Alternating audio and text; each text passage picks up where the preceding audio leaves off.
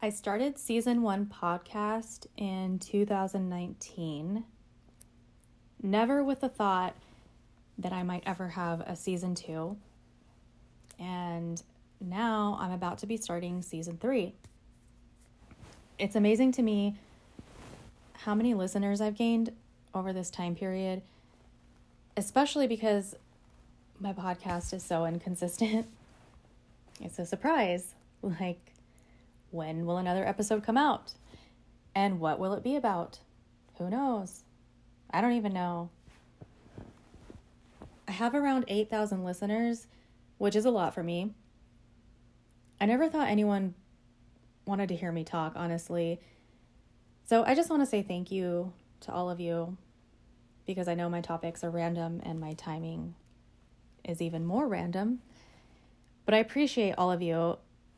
I probably wouldn't have been doing this this long if I wasn't get, getting all the positive feedback that I get from all of you. So thank you. I told myself when I first started that if I'm still doing this podcast a year from now, that I would upgrade my podcast equipment. And I still haven't. I still use my phone, although I did just upgrade my phone. Um, but I use my phone and some regular iPhone headphones, not the AirPod ones, just the regular ones with the cord. They work better because the microphone is right where your mouth is. I've had a lot of people come to me still and say they want to start a podcast and they've always wanted to start one and they ask how I do it. And it's so simple Literally, anyone can do it. It's free.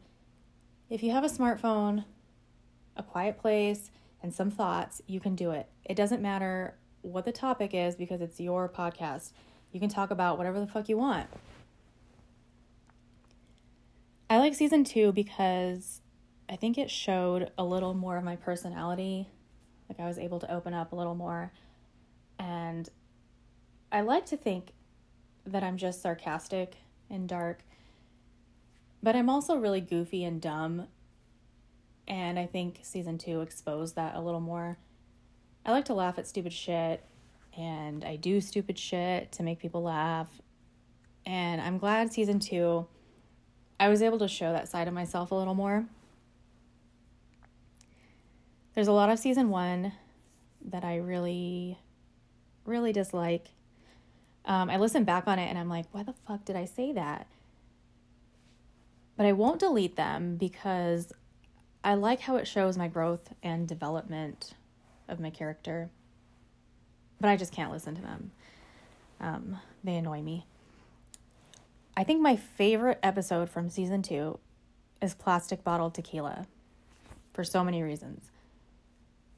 Sometimes I'm just so hilarious, and very few people get it. But the fa- my favorite part about it is that I crack myself up like sometimes I'm just so entertaining to myself. It doesn't even matter if anyone else gets the joke because I do. Plastic Bottle Tequila was such a fun adventure for one. And I haven't even spoke about Esmeralda in years.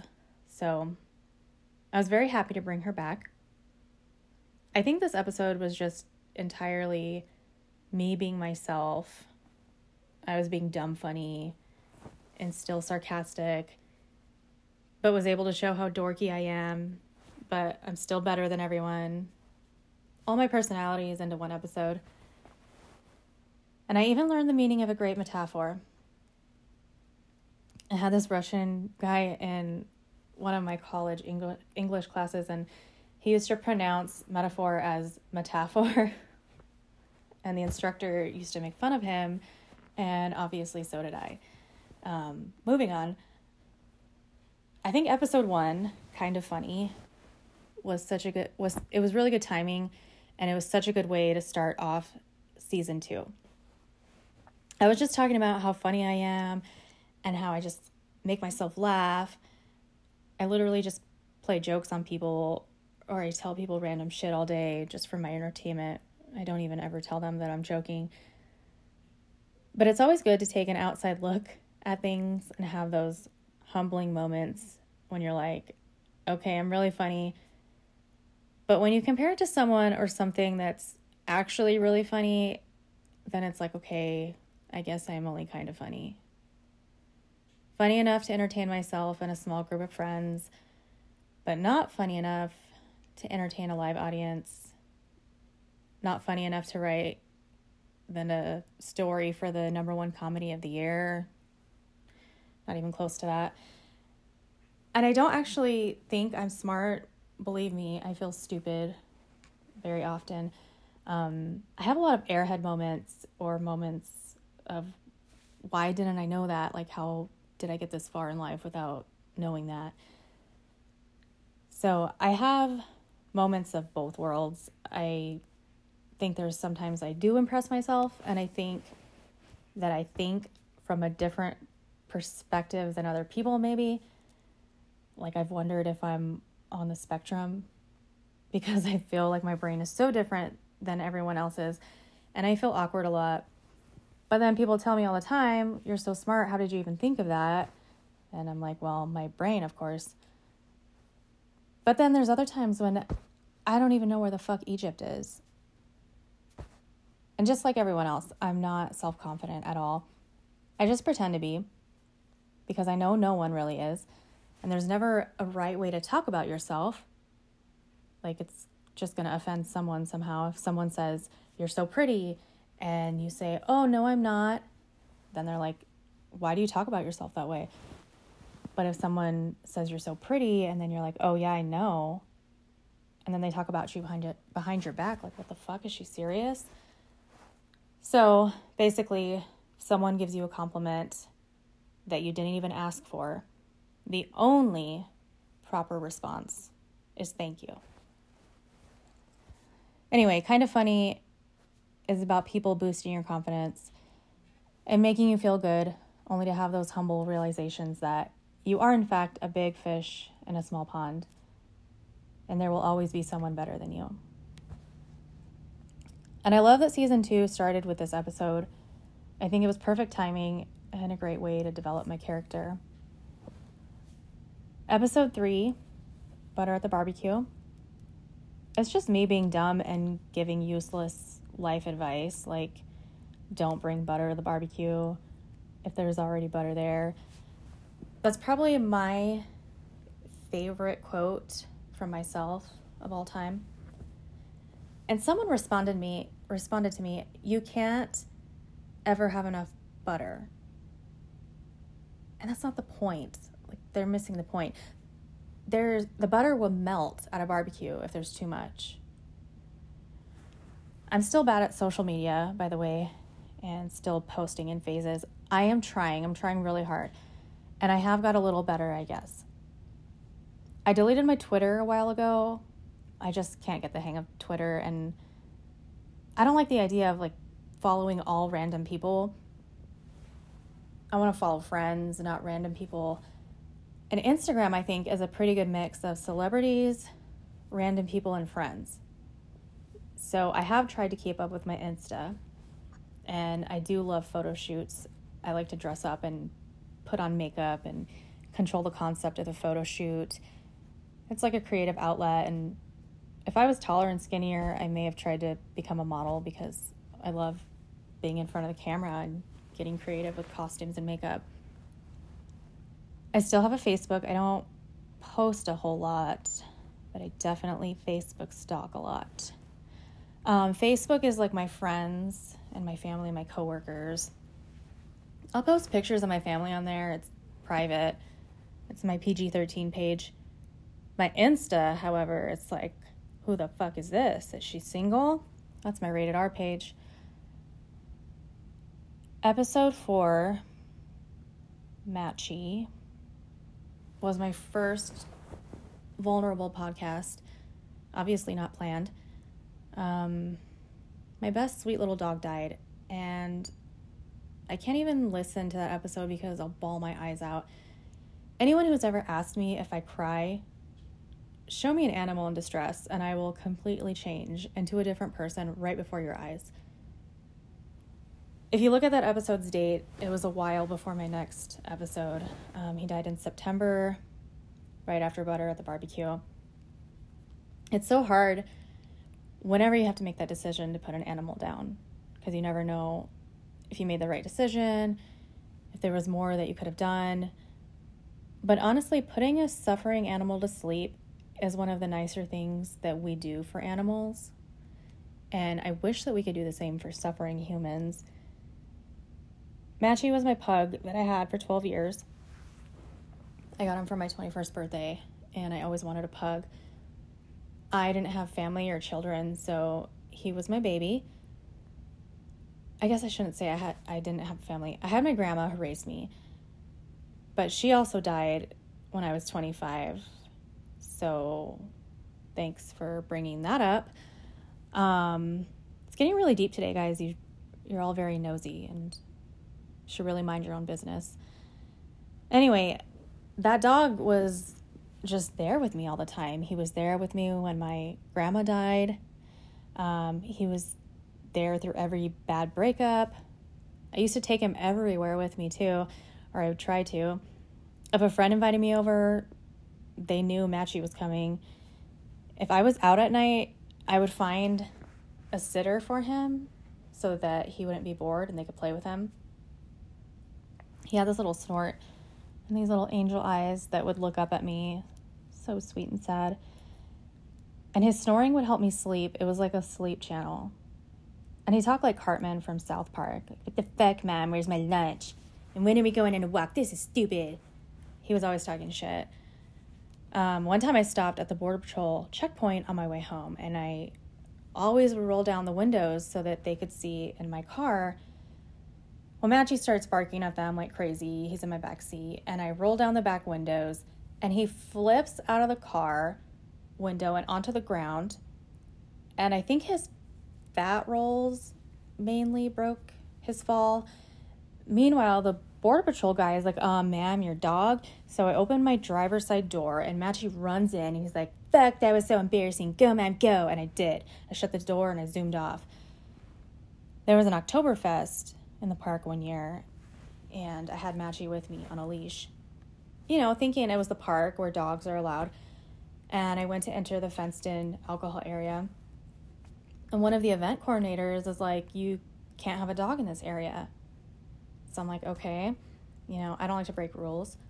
It's around Halloween time, and luckily I have a turtle costume in my car. So I put Matchy in his turtle costume, I walk back up to the fence again, and they're like, ma'am, you can't have dogs here. And I'm like, but he's a turtle. And unfortunately, turtles weren't allowed there either. So we left. But so many good memories with that dog. From the moment my son was born, him and Matchy also had this very strong bond. He was always like laying next to him. And as my son got older and began to crawl, my son would always be crawling towards Matchy and playing with him. So when Matchy died, it was very sad for our whole family. It was also very quiet without the sounds of his tiny nails on the tile when he'd walk or his snoring. I do have another snorty dog, an English bulldog. He's two, and his name is Dex. I just couldn't live without the noise. I love their snores.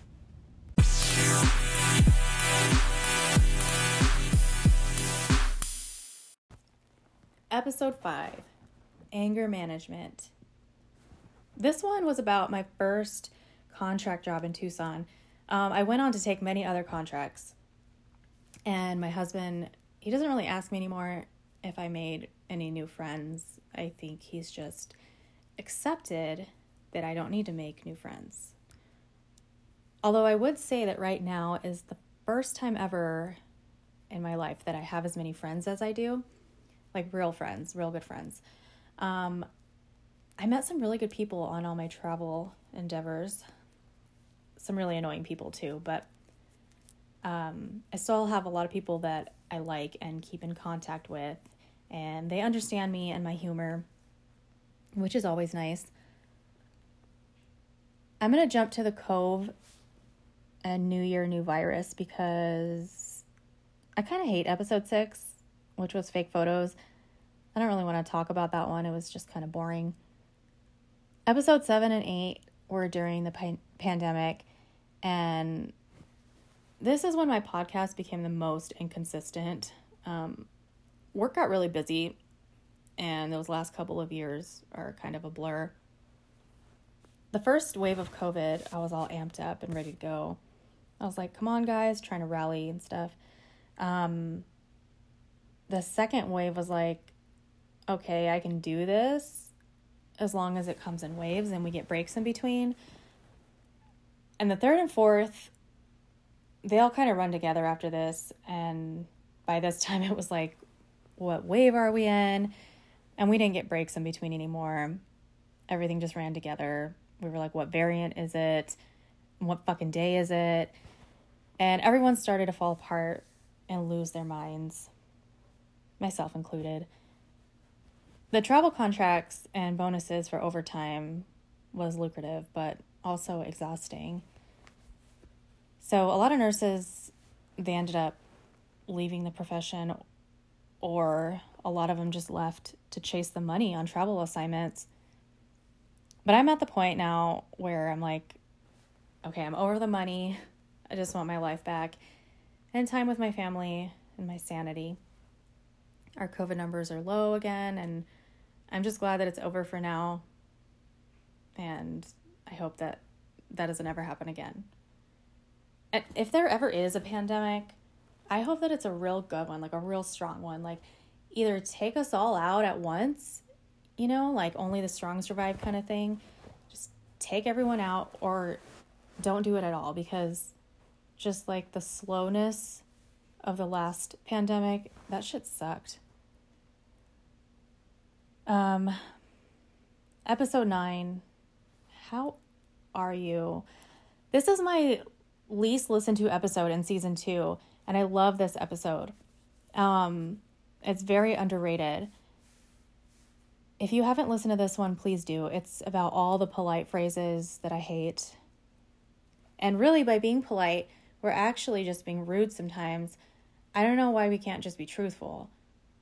By being polite, a lot of times we're just lying and our lies can actually hurt other people. We should be able to just be honest instead of polite all the time. And people shouldn't take it personally. Like, it's very selfish to think that other people's moods and words are because of you. Um, let's go ahead and jump to season 10 Rocky's Horror the one everyone was dying to hear a sequel to.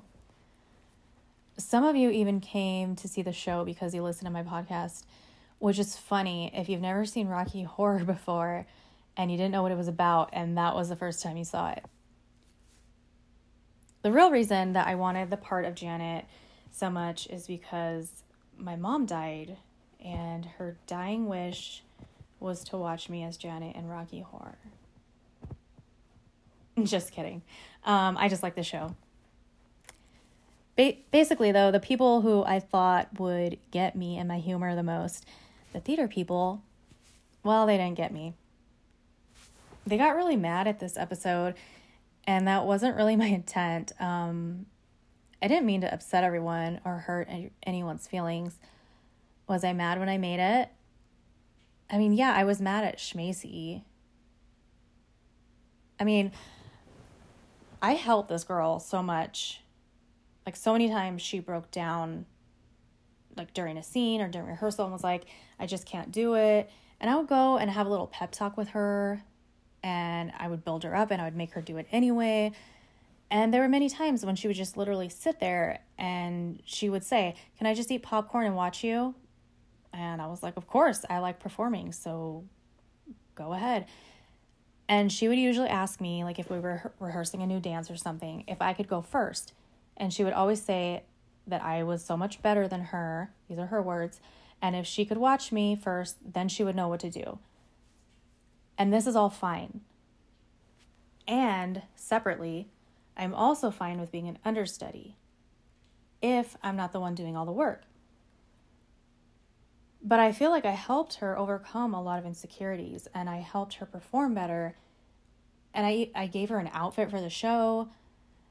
But then when it came came time for the show, and the directors saw that I was putting in effort and work, they decided to give me a couple show nights of my own. And then she started acting like a little shit to me. Like ignoring me, putting random shit in my dressing room and my clothes and stuff because we shared a dressing room. And I tried talking to her like a grown up, and she would either hide or ignore my texts. And then when I finally got to ask her to her face, like, hey, are you upset that their directors gave me two nights? She was like, no, I'm fine. But then she would still be a brat to me and not talk to me behind scenes. And then one night, she even threw this little fit on the floor, like screaming and beating the floor like a spoiled little girl who didn't get her way. So, yeah, it was frustrating. It was like, why did I even help her? Um, so, yeah, I was annoyed at Schmacy in my podcast. But what I said about her was she would lose a shoe and she was goofy. These are not things that I say about people when I'm trying to ruin their life. Like, believe me, it's much worse. Um, these are things that even she had joked about with me. I was hoping that she would listen to my podcast and realize that she was being a little shit and that she would laugh about it and get over it because that's how I get over shit. But instead, she just totally played victim after that. And I don't think that the other people at the theater would have been as mad over this episode if it weren't for her playing victim. Honestly, I think that most people there actually do like me and my podcast, and everyone is just afraid to be the first to admit it because they think that I was being a bully. But you know who was a bully? Fucking Schmacy. She had a lot of nerve for someone so consumed by, quote, anxiety.